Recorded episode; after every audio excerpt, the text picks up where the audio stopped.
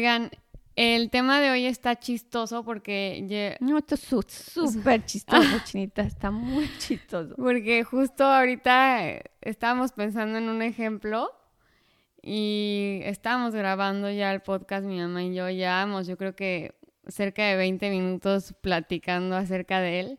Por cuarta vez. Por cuarta vez.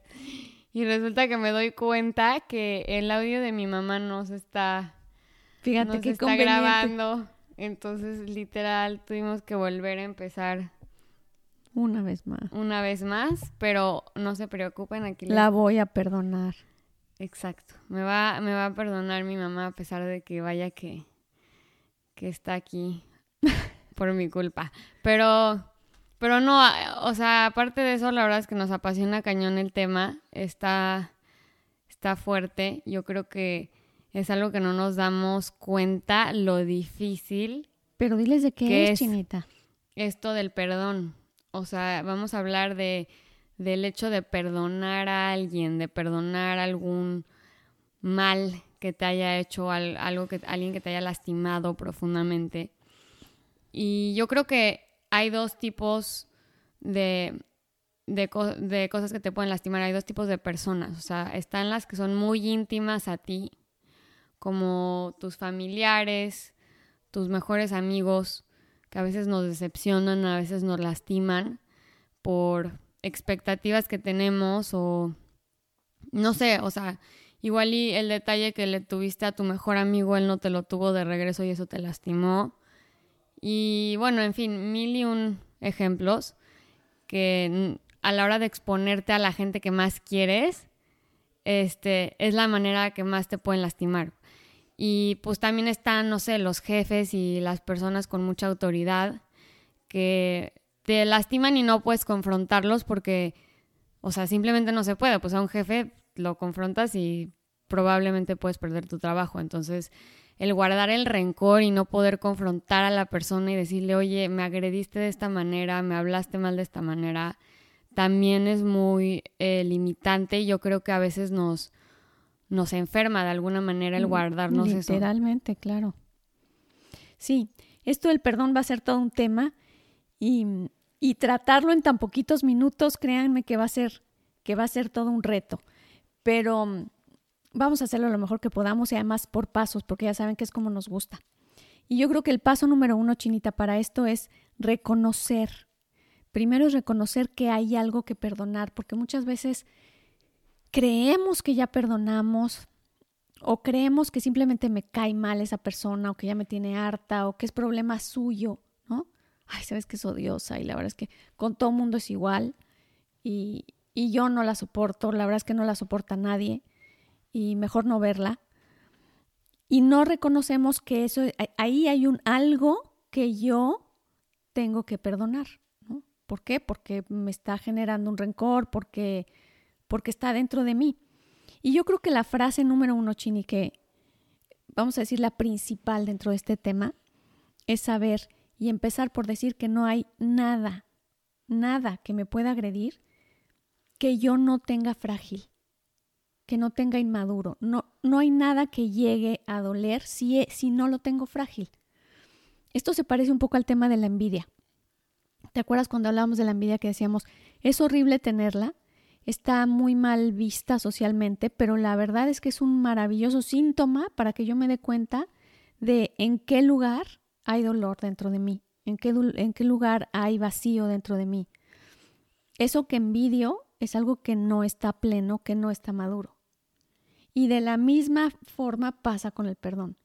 Cuando hay algo que, que duele y que genera sufrimiento, quiere decir o sea, que a mí me generó sufrimiento, no nada más dolor, perdón, o sea, es como, como el sape cuando estábamos hablando, pues si el sape me duele, me enojo, pero no me va a hacer sufrir, ni me voy a enojar, ¿no? Pero me va, me va a soltar un, un perdón mucho más fácil que algo que me hace sufrir. Cuando algo me hace sufrir y creo que debo perdonar y me hace guardar rencor, quiere decir que hay algo en mí persona no sabe amar. Algo en mi persona tiene un juicio fuerte a ese respecto, ese tema. Que yo creo que esto es clave, clave, clave de entender, porque muchas veces eh, eso de como que el escuchar que alguien, por ejemplo, si te echas un comentario, ¿no? De decir, ay, qué piernas flacas tienes, ¿no? Y uno de tus debilidades y cosas que más te molestan de tu cuerpo son tus piernas flacas. Bueno, entonces eso te va a lastimar.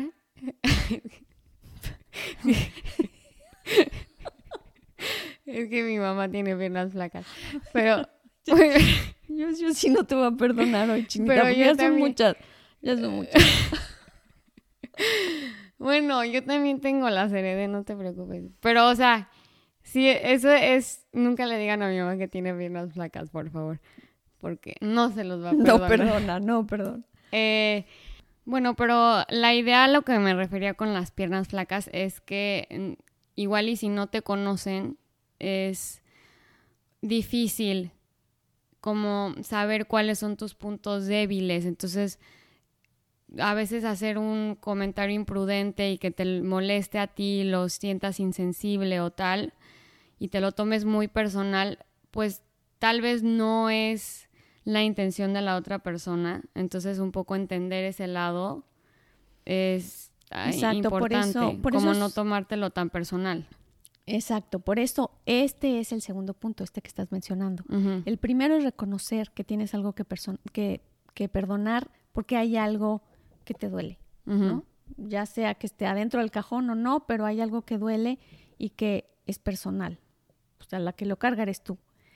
Y el segundo es despersonalizar. Es si yo me clavo con quién me lo hizo y toda la historia la genero y la y la llevo alrededor de esa persona, nunca voy a poder perdonar. Ya sea una traición.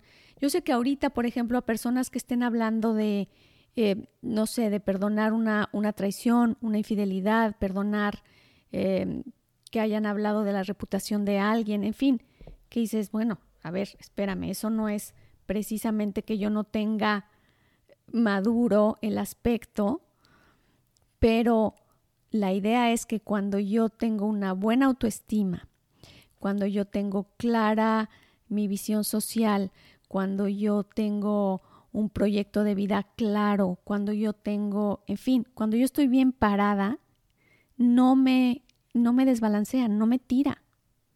No, un, un golpe de estos no me tira. Y me es más fácil perdonar. Y perdonar significa aceptar la historia, eh, abrazar la historia como viene, ¿no? Es, sabemos que nadie tiene una historia perfecta y a veces pensamos, tenemos la esperanza de que la nuestra sí sea y perdonamos o entendemos el que a esta persona le haya ido tan mal, pues claro, no es perfecta la vida y es más, así lo decimos incluso para los amigos, ¿no? Pero ¿por qué esperas que sea perfecto? ¿Por qué tendría que ser perfecto para ellos y para mí? Porque inconscientemente así lo espero. Y cuando algo no sale perfecto, un matrimonio, de pronto un descalabro, una situación económica, un, un robo, un, ¿no? Si yo me aferro a lo que debía haber sido, a que no tenía que haber pasado, es verdaderamente quedarme en el paso número uno. O sea, ni siquiera estoy reconociendo que esto es un trabajo que simplemente porque me duele me toca trabajarlo a mí. Y el perdón es para mí, no para la persona que me lo hizo. Esto tiene que quedar también súper claro.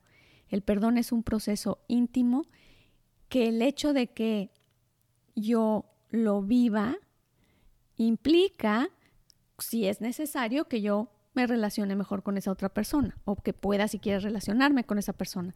Es más, para dejarlo más claro, el que yo perdone no implica que la otra persona incluso tuviera que caerme, caerme bien. Es, es, es mi proceso de sanación, es mi proceso de hacer las paces con la historia, con lo que viví, con lo que sucedió. Era, era lo que te iba a preguntar yo ahorita, que, por ejemplo, o sea, a mí me han pasado, ah, me ha tocado veces que, por ejemplo, en primaria que te había comentado, como vivía el bullying, ¿no? Y yo creo que de ahí, pues aprendí a manejarme mejor socialmente y como que como que acercarme a las personas de una manera diferente para hacer amigos más fácil, ¿no? Y, y a raíz de que me bullearon, pues yo creo que me volví más inteligente socialmente. Pero si yo veo a la persona que me bulleaba, pues me cae muy mal y no quiero ser su amiga. No me importa si fue hace 20 años o 15. O sea, como que... Y no sé si es que no lo ha, no he perdonado a esa persona o no, pero nada más como su simple imagen me lleva a, a malos recuerdos, entonces no quiero, no, no me interesa llevarme con, con ella o él. Ok, te voy, eh, esto está hermoso porque lo vamos a dividir por pasos. Fíjate, está entonces, reconozco que eso me dolió. Ajá. Ok, lo trabajo de manera que ya no me duele. Después despersonalizo. No quiere decir que no se trata de estas niñas que fueron las que me hicieron, sino de este proceso en el que yo estaba muy verde, muy frágil, baja autoestima, en fin, aprendí, le eché ganas y hoy no es algo que esté en el camino. Y el tercero se llama reconciliación, porque es diferente el perdón a la reconciliación. Y la reconciliación es cuando tú puedes ver a esa persona, la reconciliación es un, un pasito más arriba, ¿ok? Ya pasaste ese proceso, ya no hay sufrimiento al respecto y reconciliarte con esa persona es que la puedas ver sin identificarla con aquello específicamente que te dolió porque ya se superó. Por eso te digo, no quiere decir que te caiga bien per se, simplemente que ya no solo existe el hilo del recuerdo de lo que pasó, sino que ya es la persona tal cual. O sea, eso, ese hecho ya está reconciliado. No sé si me explico bien, pero... todavía me falta el paso 3. Ese es el paso 3. Ah, sí, tú estás echándole ganitas para el paso 3. Exacto, sí, bueno, y además no has tenido mucho contacto con ella, pero vale la pena que cuando que cuando empieces ese, o sea, que si tienes la oportunidad, porque incluso es la oportunidad de encontrarte con ella, no rechaces como diciendo, ah, qué raro viene la vieja, sino saber qué es el siguiente paso y que cuando llegas a un lugar en el que ya ella no tiene mayor cosa que ver en este rollo, sino que fue, así fue la historia, y si no hubiera sido tú la buleada, hubiera sido Juanita la de junto y pues, así era, ¿no? O sea, aceptar la historia, es indispensable aceptar la no perfección de mi historia. Ok, ese es el paso 3. Y para estos, estos son como el ABC del perdón, pero nosotros también queríamos ir un poquito más allá y hablar de cuando yo necesito que me perdonen. Porque estamos hablando aquí del ay omnipotente que, que doy el perdón. pero, pero qué tal cuando cuando es que yo necesito que me perdonen. Sí, a lo que te, antes de, de brincar a ese, yo creo que, o no sé si me estoy saltando a lo, al punto que vas, perdón, pero a mí me pasa que más bien a veces, aunque me hayan lastimado a mí, siento que yo primero me tengo que perdonar a mí, como por ponerme en esa situación. O sea, hay veces que me digo, que sí digo como, ¿por qué, qué mensa? O sea, ¿por qué me dejé? O sea, qué tonta soy o ¿por qué no eh, al niño que me pegaba le pegué yo de, regreso? O sea, como que ese hecho a veces si dices de que ¿por qué no me defendí? O sea, y entonces también el perdonarte a ti siento que ese es otro paso, ¿no? O sea, yo la, yo creo que eso es muy importante. Sí, pues ya, ya te adelantaste, chinita. ¿Por qué me hace? Pero está muy bien, está muy bien porque precisamente me estás dando el hilo y me parece muy bueno.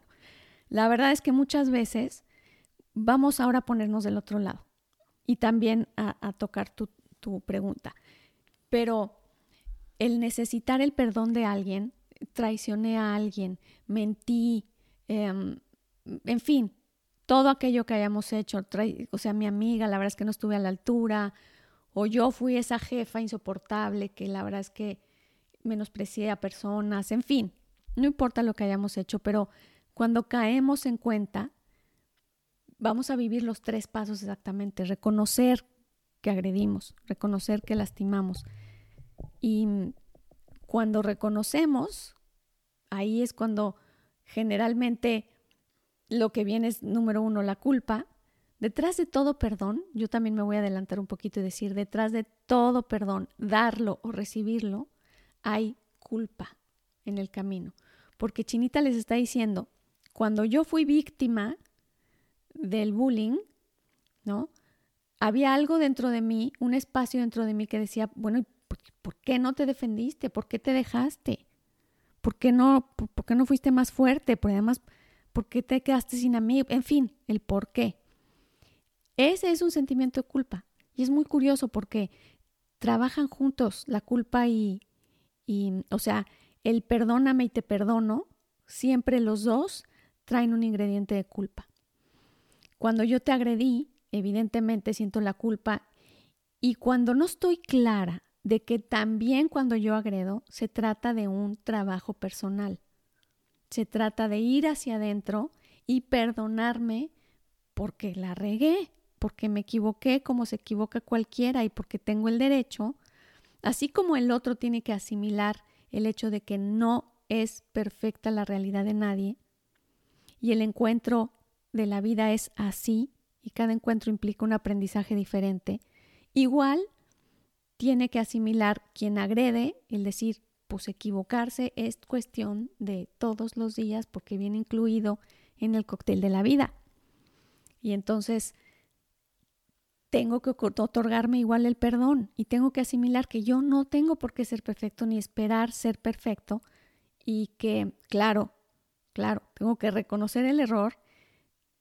Y aquí hay algo bien bonito, a mí me, me encanta esto, me encanta, creo que es más, creo que ya lo habíamos mencionado, pero para cuando la culpa es muy fuerte.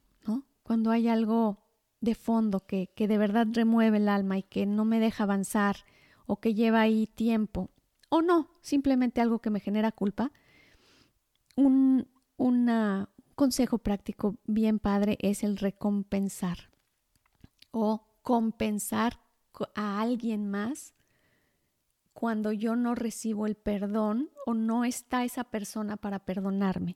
Si yo, a mí me hubiera gustado estar con mi mamá antes de, que muriera, ¿y qué crees? Me dio miedo y no quise estar o me hubiera gustado prestarle al amigo que me, que me pidió y, cayó en súper desgracia por no haberle prestado y a mí pues me dio codo y dije, no quiero, es más, ni me molestes. Y me arrepiento, pero ya no está ni mi amigo ni mi mamá. Entonces hay un ejercicio muy hermoso que se acuerdan, se acuerdan que alguna vez les mencioné de la carta de Saint-Exupéry al hermano bien amado, que decía tú que me ayudaste y que ya no estás. Voy a ver tu rostro en mis hermanos y es con mis hermanos con quien me voy a trabajar. No son esas las palabras, pero entonces lo que puedes hacer es, ¿sabes qué? Voy a cuidar a este enfermo y voy a ir a acompañarlo y se, y se lo voy a ofrecer a mi mamá y lo voy a hacer en honor a mi mamá, a, a quien no pude acompañar en su momento. Y entonces hago ese trabajo, hago ese ejercicio y, soy muy consciente que a través de eso voy a perdonarme. Eso es un ejercicio para perdonarme, para asimilar, para saber que algo en mí también no estaba maduro, no supe ver, no supe ser compasiva, y pero ahora lo puedo ver. Y yo creo que de este tema hablamos un poquito más en el, en el de servicio o sacrificio, si luego le quieren echar un ojo, como que profundizamos más y sí, como dice mi mamá, es una herramienta súper útil para, para ayudar a, a perdonarte y quitarte la culpa y como que dar esa retribución. Pero yo tenía una pregunta en base a eso un poco menos hermosa y más aterrizada. A ver, llega. Eh, o sea, a mí me pasa que por cuando yo fui la que agredí, y no fui la agredida. O sea, si yo lastimé a alguien... Eh, me vale. No, no, no, no me vale. Al revés. Como que inconscientemente, y ya después de un tiempo me di cuenta que era inconscientemente, em, empecé a empujar mucho a la persona. O sea, como que la volví mi enemigo. Porque el yo verme que la pude haber lastimado o, o lo pude haber lastimado y, pintarme de malo o de mala, no podía con eso. Entonces lo decidí ver como mi enemigo y como que él también está, me, está echando guerra. Entonces como Inventarte mil y un razones por las que tuviste razón para agredirla. Ah, o sea, sí, de alguna manera, no me inventaba ni un...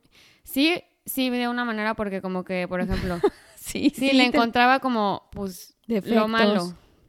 Entonces decía, no, pues es que veo, o sea, esta persona es así y así. ¿Cómo no le iba yo a decir así? Ah, O sea, sí, exacto, como que traté de justificar mucho y para yo no ser la mala del cuento, ¿me entiendes? Porque yo no, yo no podía ser la mala del cuento, o sea, a mí me costaba mucho trabajo Tu aceptar. conciencia no te iba a dejar. Tu estándar. Ajá. Decías, ¿cómo crees que yo voy a ser tan desgraciada? Y, por yo, el- y, y hasta después dije, ¿qué onda? O sea, ¿por qué esta persona en específico me cae tan mal y, y la critico o lo critico tanto? O sea, mm, sí, la verdad no, no Me es tan, no es tan mala onda conmigo. Y le platicaba a mis mejores amigas y me decía, pues, Mariana, sí, pero pues no es tan mala onda.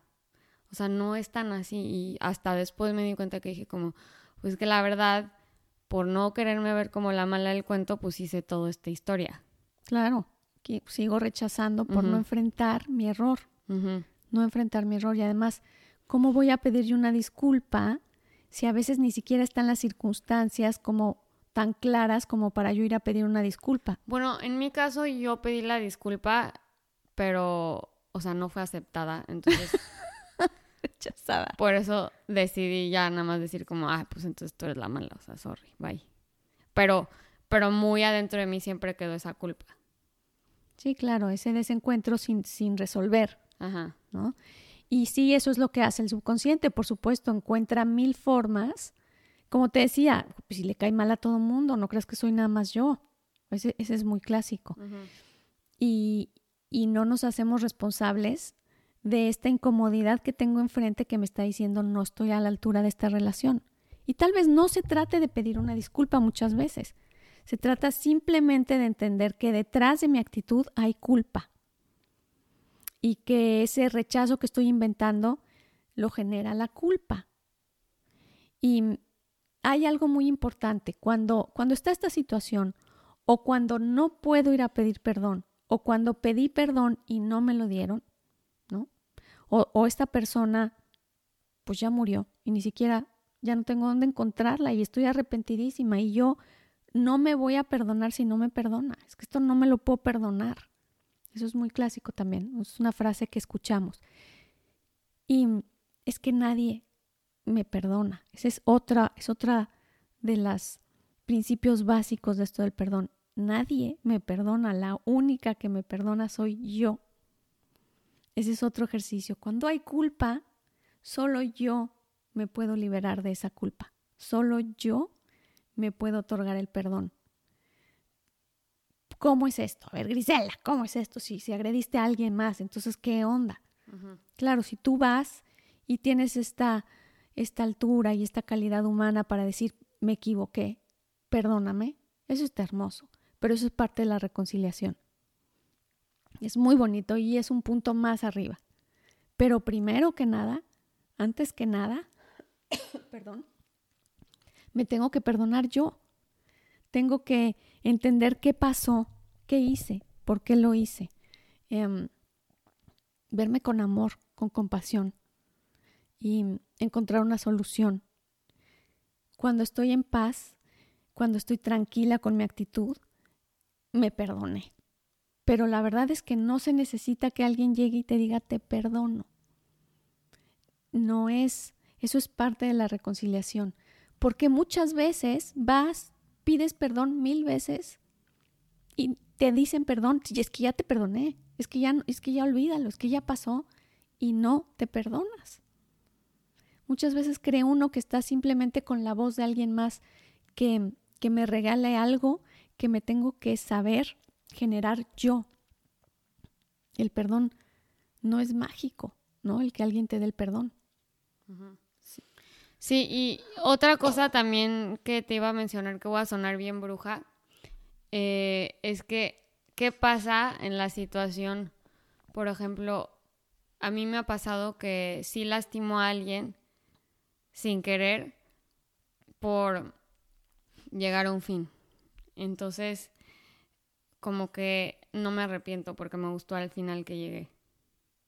Entonces, sorry que te llevé por encima, pero la verdad es que Es hasta tos medio ching. sí, se te atoró, ¿verdad? No, o sea, Nada más como que hay veces que dices como, bueno, pues la neta tu complejo, pero no era, o sea, estabas en el camino y te llevé por encima, pero, o sea, si pudiera dar y ver al pasado y volver a tomar todas las decisiones y irme por encima de ti, pues lo volvería a hacer.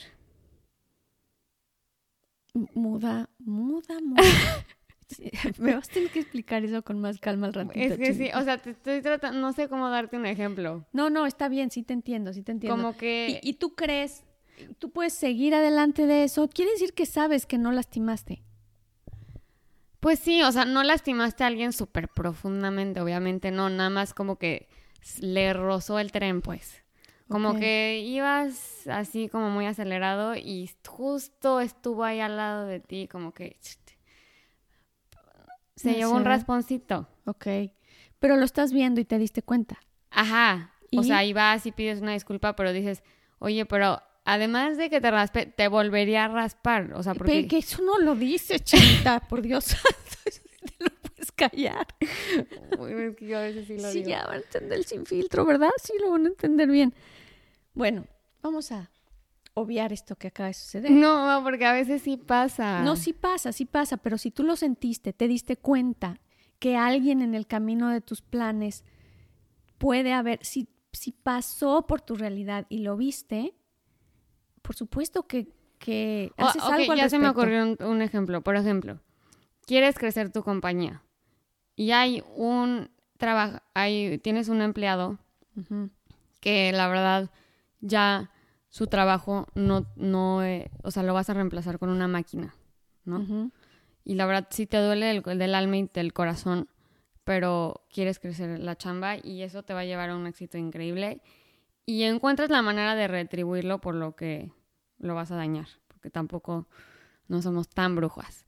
Pero y eso te lleva a un éxito impresionante porque justo esa máquina hizo la maravilla para tu empresa pues si pudieras irte al pasado, volverías a poner a la, máquina, me imagino, porque te hiciste millonario a base de esa máquina.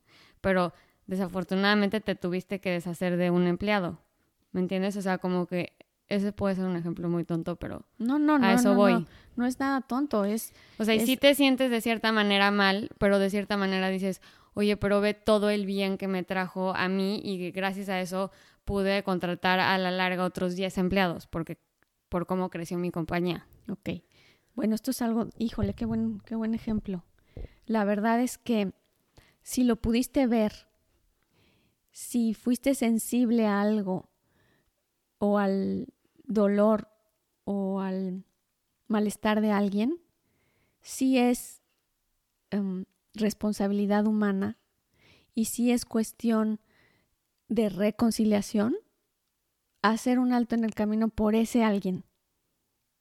No importa que, que ese hecho de que alguien pierda un trabajo te va a llevar a 10 millones de pesos. Ok, eh, pero resulta que esta humanidad es lo que hace la diferencia en la calidad humana y en la paz interior a largo plazo.